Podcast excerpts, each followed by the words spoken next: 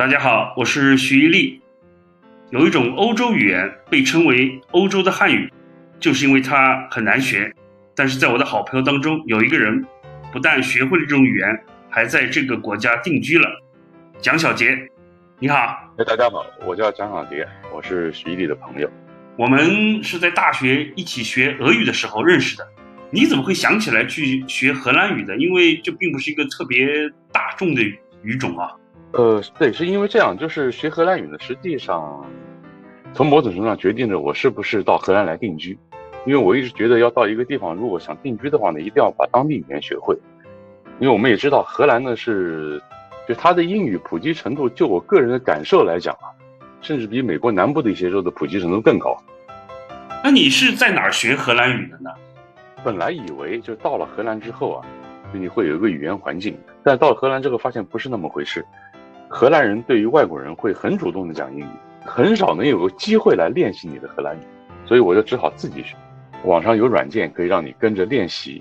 有谁有这个兴趣再学一门新的语言？还有一个现在有一个很好用的工具叫 Chat GPT。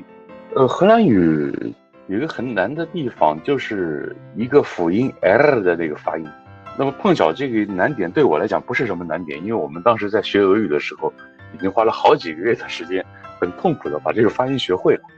我的名字是伊利，这应该怎么说？Ik hate 伊利。Ik hate 伊利。那你现在在欧洲定居的话，是用什么名字呢？啊，我的正式名字还是我的中文的名字，用拼音写出来。我觉得我跟荷兰人能拉近距离的一个很必要的一个句子啊。我曾经在飞利浦公司工作过。呃，Ik heb eens gewerkt bij Philips。去荷兰出过几次差啊？我感觉如果我说出我在菲利普斯工作，很多人还是对我非常惊讶。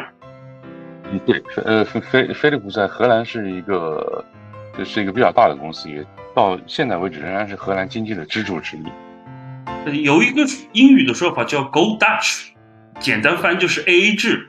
短语背后的来源就是荷兰人都比较小气，不肯请客。那我去荷兰出个差，就发现还真是这么回事儿。的确是这样，一个荷兰人自己的段子，一个荷兰人他说：“哎呀，我觉得生活太没有意义了，我活不下去了，我不想活了。我今天回去之后，我一定要翻墙到邻居家，开他家的煤气自杀。连寻死路都得运用别人的资源。”比利时人有个黑荷兰人的段子是这样的：在我们比利时的餐馆。吸管是免费的，但是荷兰人除外，因为荷兰人他们会三个人走进一个餐馆，点一杯水，然后拿三根吸管。荷兰人这种善于精打细算，可能也造成了他特别擅长贸易。对的，是这样的。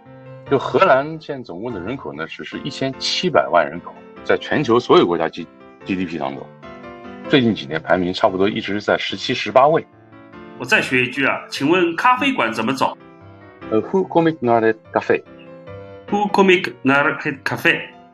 呃，好像荷兰人就很爱去咖啡馆，大多数荷兰人都爱去咖啡馆，因为咖啡简单，每人点一杯咖啡，自己付自己的咖啡的钱，一下能聊半天。一小部分荷兰人啊，他们去的地方呢不是咖啡，是 coffee shop。很多外国人到荷兰来容易踩一个坑。现在荷兰 coffee shop 实际上它是大麻店。去荷兰嘛，总得买一点当地的土特产。对吧？我想说，我想买一双木鞋子。现在实际上用木鞋的已经很少了。中世纪的时候，荷兰是一个农业是一个农业社会。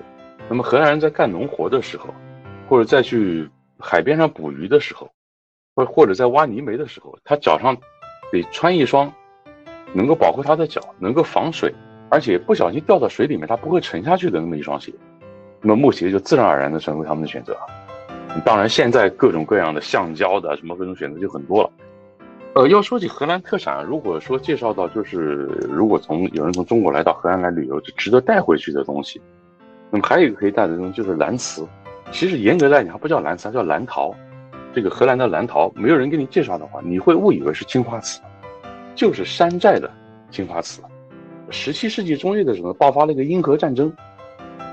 那荷兰再也没有办法去从中国去买这个青花瓷过来了。那么这个荷兰怎么办？说我们自己造。那但是荷兰人在当中进行了各种各样的技术革新，然后把它做成了一个外表看起来和青花瓷一模一样的实际上是属于陶器的那么一个东西。原来原本是一个山寨的东西，成了荷兰的王室的御用。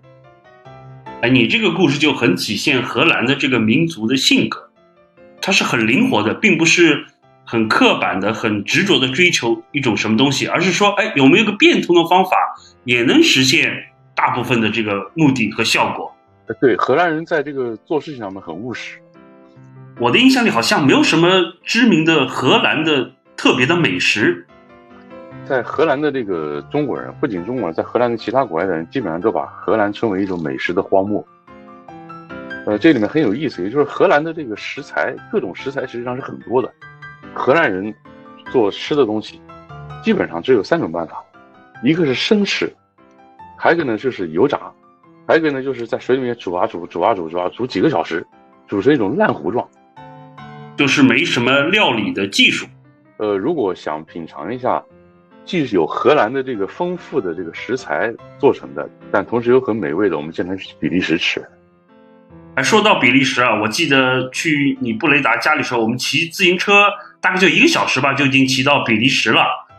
呃，对，这这两个国家在历史上历史上曾经是一个国家。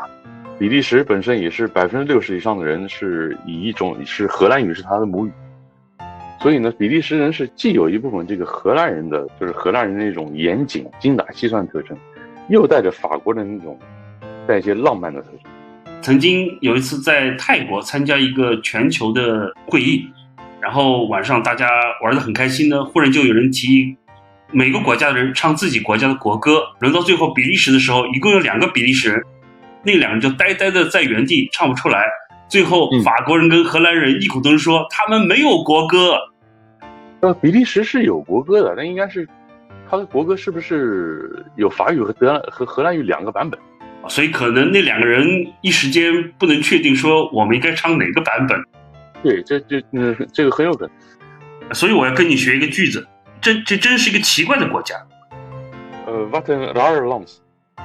我之前去非洲旅行时候，突然发现，哎，荷兰语其实在一个地方也用得上，那就是南非。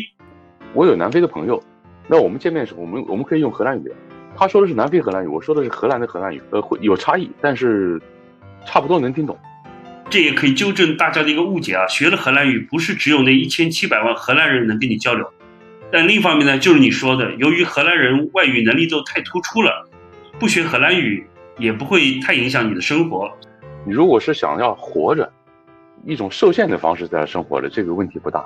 但是你要是如果想真正的在这个地方生活，你就会发现的一个现象，就是说，在这样环境中就构成一个在信息交流当中你的不平等，你还是要学会荷兰语。非常感谢你这个宝贵时间啊，教了我几句行之有效的荷兰语。到时候跟你一起再骑车去比利时喝很好喝的白啤酒。好的，非常欢迎。